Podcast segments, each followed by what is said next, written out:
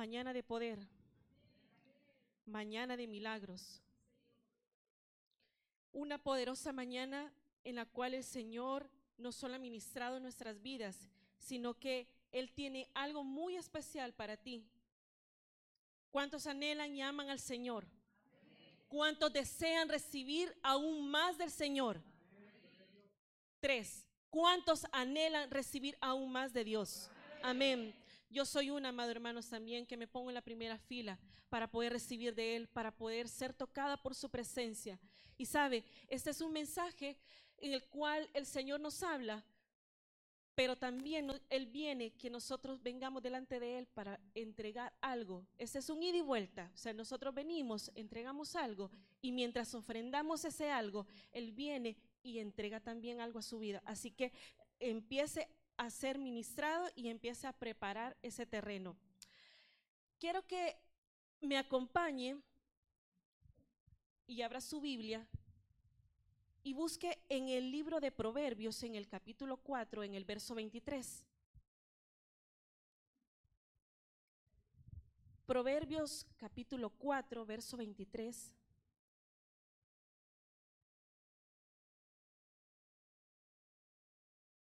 Y dice su palabra, sobre toda cosa guardada, guarda tu corazón, porque de él mana la vida. Permítame leerle dos versiones más que darán amplitud a lo que vamos a compartir y desarrollar esta mañana.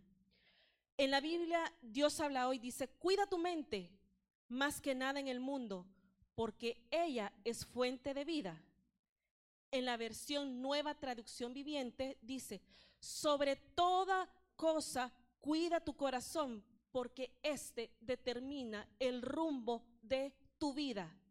Quiero que se quede con ese pensamiento, porque éste cuida el rumbo de tu vida. Amén. Para el Señor el corazón significa el asiento de nuestras emociones, de nuestros pensamientos de nuestros sentimientos, de lo que nosotros actuamos, de lo que nosotros empezamos a manipular. Amén. No es el hecho del corazón tangible, el músculo que está dentro de nuestro ser, sino que es en sí la esencia de nuestra alma. Amén. En otras palabras, me dice que todo esto en uno solo, el Señor busca tener una comunión con Él. Amén.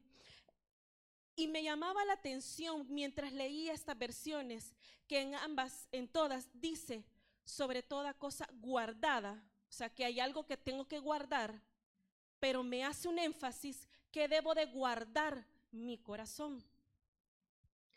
Y cuando yo busqué el significado de lo que es guardar, porque me llamó y afectó mi, mi corazón, dice tener cuidado de algo tener cuidado, vigilarlo, observarlo, defenderlo. Y esto aún más me llamó ponerlo, poner algo en un lugar seguro. ¿En qué lugar estamos poniendo nosotros nuestro corazón? Cuando nos dice que en un lugar seguro, no lo habla de cualquier manera, no nos dice pongámoslo en cualquier lugar. No pongamos ese tesoro, de ahí mana la vida, lo hablamos de un, hace un momento, que lo pongamos en cualquier sitio. Nos habla que lo vigilemos, nos habla que lo observemos, que le pongamos una lupa, un lente.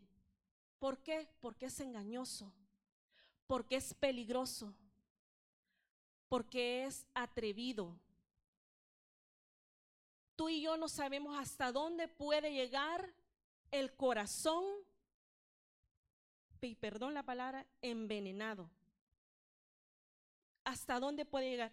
Dice la palabra en Jeremías 17:9, engañoso es el corazón más que todas las cosas y perverso cuando yo recibí esa palabra, me llevaba a examinarme y mientras me examinaba, me hacía ver cuántas cosas aún que yo pienso que no están ahí, siguen ahí.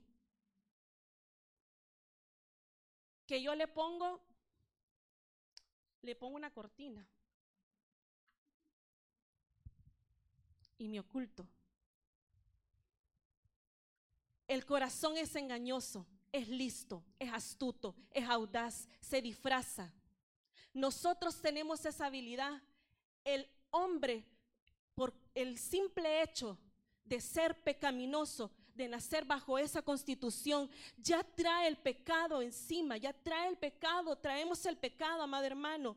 Y eso no lo podemos ocultar, es engañoso. ¿Por qué? Porque nosotros podemos hablar suavemente algo, podemos hablar sutilmente y cariñosamente algo, pero no estar sintiendo lo que estamos diciendo. Engañoso, listo, astuto, la habilidad para esconder bajo las, eh, las cortinas de, de odio, bajo palabras halagadoras. ¿Cuántas veces nosotros hemos dicho algo que realmente no sentimos? ¿Cuántas veces nosotros nos hemos expresado a alguien cuando realmente no estamos viviendo lo que estamos diciendo? Yo he sido una. Yo he sido una. Y por eso eso impactó tanto mi corazón y el Señor ministró tanto a mi vida. ¿Por qué? Porque me, me llevaba a, a la palabra, pero a la vez me llevaba a mi corazón, a mis sentimientos, a mis emociones. Y dice, no te escondas, no te disfraces, no aparentes, no camufles nada. Podemos utilizar esos tonos tan lindos. Podemos utilizar esas palabras sutiles y sonar como realmente estuviéramos sintiendo, incluso manipular el corazón y decir, yo estoy sintiendo esto, vamos, vamos, vamos, siente, siente, siente, siente, siéntelo, siéntelo, siéntelo, piénsalo, piénsalo, piénsalo. Y de repente, aquí estoy. Hola, mi hermano, ¿cómo está? Dios te bendiga estamos sintiendo realmente? ¿Estamos bendiciendo al hermano, a la hermana? ¿Estamos abrazando realmente a la persona de la cual nosotros estamos hablando y expresándonos algo? Peligroso, engañoso, perverso. El Salmo 19 nos dice que David le decía al Señor, líbrame de mis pecados que me son ocultos líbrame. ¿De qué le decía? ¿A qué se refería David? Que cuando él no confesaba sus pecados, se los estaba ocultando. Él los estaba poniendo por debajo de algo para que no saliera la luz.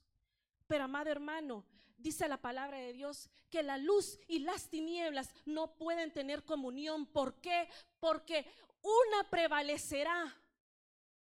Una Amado hermano, hay algo que nos lleva aquí en la palabra y es que si nosotros queremos cuidar el futuro de nuestra vida, no solamente de esta vida en la tierra, no solamente la vida acá, nosotros podemos planificar, organizar, cuidar y ver acá, todo acá, mi semana aquí, mi semana allá, mi mes, mi año y todo podemos hacer planes, podemos hacer todo lo que usted quiera hacer, pero si realmente no venimos delante del Señor y nos desnudamos y abrimos y decimos, Señor, esto es lo que soy. Hay una parte en la Biblia, en el Salmo 137, donde a mí me dio en la cabeza y, me, y, me, y decía que el salmista al escribirlo, que también pedía justicia pedía justicia, pero antes de pedir justicia le alababa. Y yo decía, Señor, pero ¿cómo es esto? Mientras te alaba, pero también pide justicia y pide que a sus hijos los estrellen a una roca. Eso dice. ¿Por qué? Porque ahí, en ese, en ese lugar, en la presencia del Señor, es donde podemos ser tal cual somos. Y cuando somos tal cual somos en su presencia, no podemos ser personas de doblez, no podemos ser personas aquí una cosa y afuera otra y en mi habitación otra.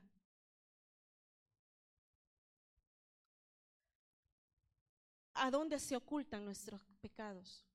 ¿A dónde los ocultamos? En el silencio. cuando no queremos decirlos. Se ocultan en nuestros sentimientos cuando empezamos a actuar de maneras equivocadas, cuando empezamos a maquinar pensamientos que no son correctos, que no vienen de Dios. Ah, pero yo oro, hermano. No, yo, yo ayuno. Yo le busco al Señor. No, no, no tiene idea. Yo lo hago, lo hago. Yo me meto con el Señor. ¿Te estás ocultando atrás de algo? ¿Estás ocultándote atrás de algo? Porque el Espíritu Santo viene y siempre redarguye nuestra vida y te dice, ahí hay algo. Ahí hay algo. Sácalo. Y ojo con esto, no es el acusador, porque nosotros tenemos un abogado con el Padre. Tenemos a Jesucristo, a Jesucristo que nos perdona, que tiene el acceso también para venir y meter su mano, pero para restaurarnos, no para acusarnos. El enemigo es astuto, tan astuto que busca un pequeño lugar, busca una, hendidura, una ranura. Él no necesita de un portillo, de una, de una gran puerta abierta. Él solo, solo está viendo. A ver cuándo me la abre, me la abre, me la abre, me la abre y chas, ya lo tenemos dentro.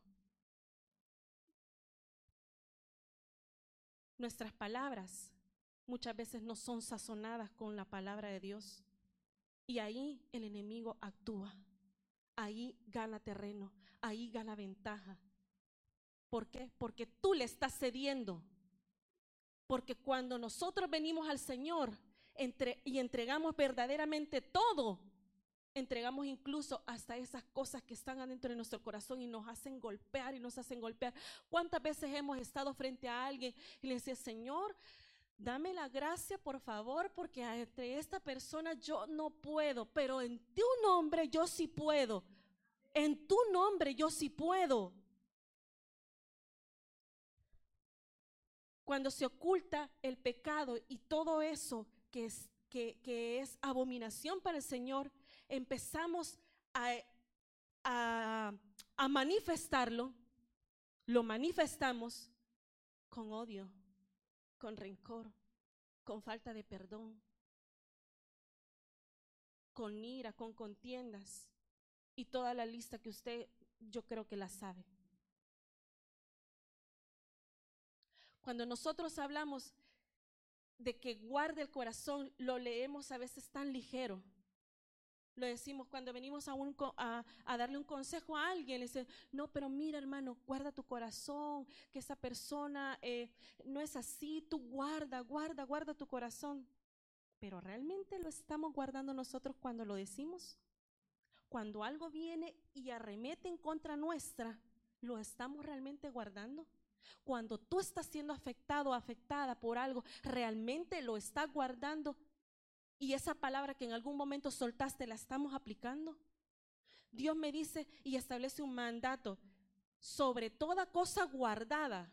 Aquí no me dice, piénsalo si quieres, analízalo y ve y a tu alcoba si te da el sentir, sino sobre toda cosa guardada, guarda. Guarda tu corazón. Cuidemos y vigilemos. Todos vamos al médico. Todos vamos porque queremos hacernos un chequeo, porque nos sentimos mal, porque en algún momento es necesario hacerlo. Todos vamos diligentemente. Todos cuidamos nuestro, nuestro, nuestro ser, ¿no? Todos lo cuidamos. Vamos y cuando usted en algún momento se ha llegado eh, a, un examen de radiología, usted sabe que ahí se miran los, huesos, pero vamos a otra cosa, a una resonancia, ahí se miran tejidos, se miran músculos, se miran huesos, se mira todo, todo lo, lo feo, porque nadie es bonito por dentro, todo lo feo por dentro. Bueno, si usted se ve bonito, yo, yo no. Yo, yo no. Ahí, ahí estamos viendo una imagen de lo que realmente hay adentro de nosotros. Pero ¿qué es la imagen que Dios mira de nosotros? ¿Qué de esa imagen? Cuando me dice, Carla, este eres tú. Carla, es que esto eres tú. Te cuesta perdonar, te cuesta ayudar, te cuesta esto, te cuesta, te cuesta, te cuesta, te cuesta, te cuesta. No sé si a ti también te pasa. Y si no te pasa, gloria a Dios, porque de pronto aquí ya no habrá hermanos, pastor. Seremos. En Mateo 6 nos dice, líbranos del mal. Cuando hablamos de líbranos del mal, yo siempre lo asocié a toda la situación y a todo el entorno que nos acontece. Eh, llamémoslo ahora la pandemia. ¿Sí? Pero cuando me llevó más allá, mientras veía todo esto, líbrame de mí misma. Líbrate de ti misma, Carla. Líbrate. ¿Por qué? Porque lo acabamos de ver, porque es engañoso tu corazón, porque es perverso, porque manipula y empieza a hacer cosas y empieza, bueno, desde que nos levantamos, ¿verdad? Empezamos y esa tal cosa, y si me mira, yo le voy a decir así, pero si no me mira, entonces yo voy a pasar de largo, y si no, pues empezamos a manipular, empezamos a, recrear todo. Líbrate de ti misma, porque ese mal ese mal que aún está ahí. Porque si sigue ahí, quiere decir que falta la confesión. ¿Qué clase de pensamientos tenemos, hermanos? ¿Cuáles son nuestros sentimientos? ¿Cuáles son nuestras acciones? ¿Son coherentes con lo que decimos? Son coherentes con lo que hablamos, son coherentes con lo que leemos. Más allá, más allá, son coherentes con lo que realmente estamos escuchando de parte de Dios. Cada domingo, cada martes, cada lunes, palabra tras palabra, palabra tras palabra. ¿Somos realmente coherentes con lo que estamos haciendo? ¿Estamos viviendo una vida realmente de evangelio? Somos personas frágiles. Ni tú ni yo sabemos el día ni la hora en que eh, nosotros partiremos. Nadie lo sabe. Pero eso me lleva a un indicador, que no puedo perder mi comunión con el Señor, pero mientras tengo la comunión con el Señor, tengo que ponerme a cuentas día con día, en cada momento, en cada hora limpiar mi mente, limpiar mi corazón. No ocultarlo, no disfrazarlo. Si Él es el nuestro creador, a Él no le podemos ocultar nada. Somos nosotros los que nos ocultamos. Y eso es la, desde, desde el Génesis. Adán y Eva se ocultaron cuando el pecado vino. Y eso sigue por generación, por generación, por generación hasta que Cristo venga. Pero está en ti y en mí que nosotros digamos hasta aquí. Satanás ya no tienes más dominio, ya no tienes más lugar en mi corazón. Ahora yo lo confieso porque al hablarlo yo seré libre. Recuerdo en mi infancia, en, mi adolescencia, en una ocasión mientras yo jugaba en el techo de mi casa, eh, hubo, hubo un, un, momento donde me incrusté un hierro en una de mis piernas. Y claro, lo primero que vino a mi corazón es decir, no le voy a decir a mamá. Mm, mm, mm, no le digo, no le digo, no le digo. Empecé y me puse pantaloncillos más largos y el primer día me dolía, el segundo día me dolía más, el tercer día ya no lo podía ocultar porque se notaba, porque empezamos y, y cojeaba. No se puede ocultar. ¿Por qué? Porque siempre sale a la luz lo que realmente somos. Dice, de la abundancia del corazón habla ¿Qué hablamos? ¿Qué actuamos? ¿Qué decimos?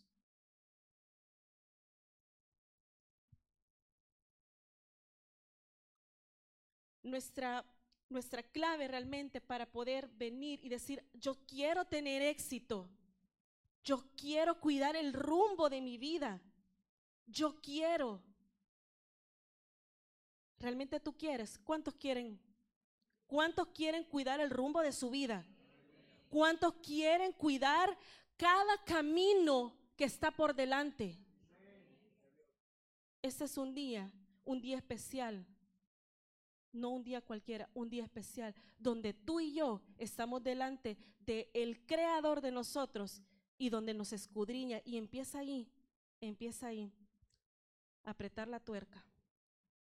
Aprieta la tuerca.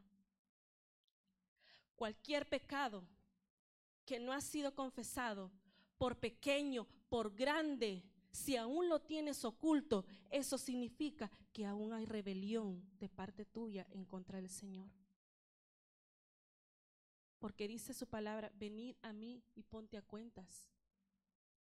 Ponte a cuentas.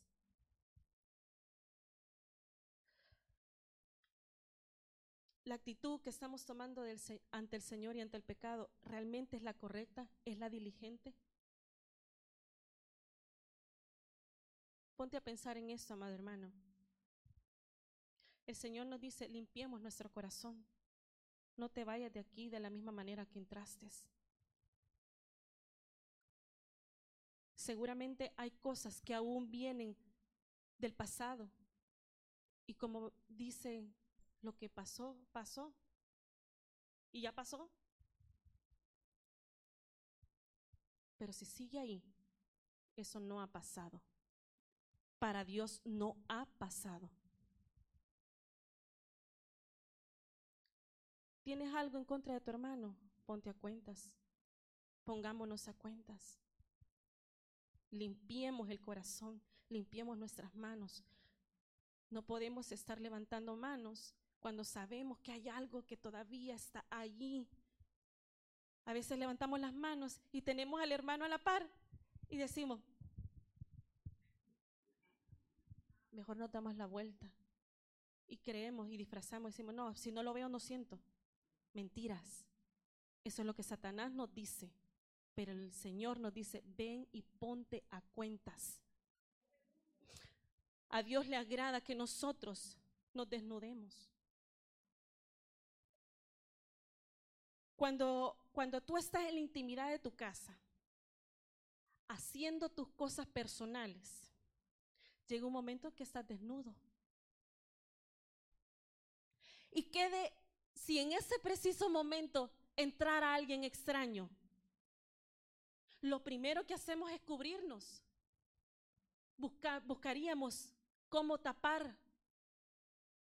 ¿Y sabe qué? Eso es lo que hacemos delante de Dios nos seguimos tapando, nos seguimos ocultando, seguimos poniendo las caretas. Si estamos detrás de un ministerio, nos seguimos poniendo atrás de eso y seguimos disfrazándonos. Es tan fuerte, amado hermano, porque no podemos venir ante el Señor de cualquier forma. Y lo decimos y lo escuchamos, pero no lo hacemos. Y mientras leía y, escribía, Carla, ponte a cuentas, examínate. Ahora ponle tu nombre, examínate. ¿Qué hay esas cosas que aún no has querido ocultar? Porque el enemigo viene y está aquí hablándote. Y seguramente en ese momento Él quiere estorbar la palabra y dice, ¿y para qué vas a decir si así has vivido toda tu vida? Si así has estado bien, ¿Cuántos años? 50, 60, 70. Y mira, aquí estás. No es necesario. Reprendo al devorador en esta hora. El enemigo lo que viene a hacer es a matar, hurtar y destruir. Destruir la buena semilla que durante todo este tiempo ha sido sembrada con sacrificio, con entrega, porque no vamos a desmerecer lo que realmente tú has puesto también de tu parte. Pero un paso más. Lo decía aquí hace un momento. Lo decía aquí un paso más. ¿Cuál es ese paso que vamos a dar esta mañana? ¿Cuál es ese paso que realmente vamos a dar? Nosotros no podemos venir con pies ligeros. Tenemos que realmente venir y centrarnos. Señor, de verdad te he fallado. hay algo de tu infancia que pasó y que no perdonaste a alguien y lo guardaste allí en la emoción, en los sentimientos y quedó allí en ese hueco. Sácalo, sácalo. Un ejemplo tan claro para mí fue en el libro de Samuel, cuando la esposa de David, Mical, le dijo, tan distinguido el rey que se vio desnudo delante de sus esclavas. Para mí eso representó la voz de Satanás, ¿sabe? ¿Por qué? Porque viene y te empieza a decir, ¿cómo lo vas a hacer? ¿Cómo lo vas a decir? ¿Qué van a pensar si tienes un ministerio, si tienes años de estar ahí? ¿Qué van a decir los hermanos? ¿Qué van a pensar tus pastores, nuestros pastores? ¿Qué van a decir? Incluso tu familia. ¿Cómo lo vas a manejar? ¿Cómo lo vas a sostener? Mire lo que le dijo David. Lo hice en presencia de mi Señor. Me desnudé delante de mi Señor que en vez de escoger a tu padre, me escogió a mí. Diga, me escogió a mí. Me escogió a mí. ¿Cuántos escogidos hay en esta mañana? ¿Cuántos? ¿Realmente eres escogido? Amén. Somos escogidos. Él te escogió. Él nos escogió. De modo que seguiré danzando delante de Él y me rebajaré y me humillaré las veces que sea necesario. Amén, amén a su palabra, amén a Él. Gloria a Dios. Me rebajaré, me rebajaré. A veces pensamos que rebajarnos es mi orgullo. ¿Cómo me van a ver la señora de la casa? Uy, el don de la casa, ¿cómo van a pensar? No, hermanos, es delante de Él. No es delante mío, no es delante de los pastores, no es con todo respeto, no es delante de, nuestros líderes, no es delante de, de los responsables, no es delante de nadie, es delante de Él. Porque ahora estamos aquí preparándonos en lo terrenal, pero llegaremos a una eternidad donde el Señor de señores está delante de nosotros y está sentado siempre en su mismo trono y el que ahora está como abogado nos pondrá el abanico de pecados que nunca dijimos. El abanico de pecados que nunca confesamos. Amado hermano, esto es urgente. Es urgente. Tu vida es urgente, tu vida vale oro, tu vida, tu vida vale la sangre de Cristo. No la menosprecies. Hoy cantábamos la sangre del cordero que me limpió. Digno, digno. Sí, Él es digno. Él no dejará de ser digno nunca. Pero nosotros tenemos que marcar un antes y un después y decirle, Señor, yo honro ahora tu sangre, yo honro ahora tu palabra, ahora yo me confieso delante de ti y saco, saco eso podrido, saco eso que no huele bien, saco eso que, que no es realmente apetecible. Si yo te levanto una ofrenda, realmente no me la estás recibiendo. Yo lo sé, Señor. Tú y yo sabemos cuando algo no está bien, cuando algo no está siendo recibido, cuando algo sigue estorbado. Tú lo sabes, ¿por qué? Porque hay un espíritu dentro de nosotros que se llama Espíritu Santo y que nos está redarguyendo y nos está diciendo, ponte a cuentas, ponte a cuentas, ponte a cuentas, ponte a cuentas, es urgente. En el momento preciso siempre va a llegar Satanás para robar la semilla, para robar esa obra. Pero tú qué harás? ¿Actuarás como Mical o actuarás como David? ¿Quién decides? La palabra me dice, el mismo Dios me dice, yo te guiaré por el mejor sendero para tu vida, te aconsejaré, yo velaré por ti, yo velaré por ti.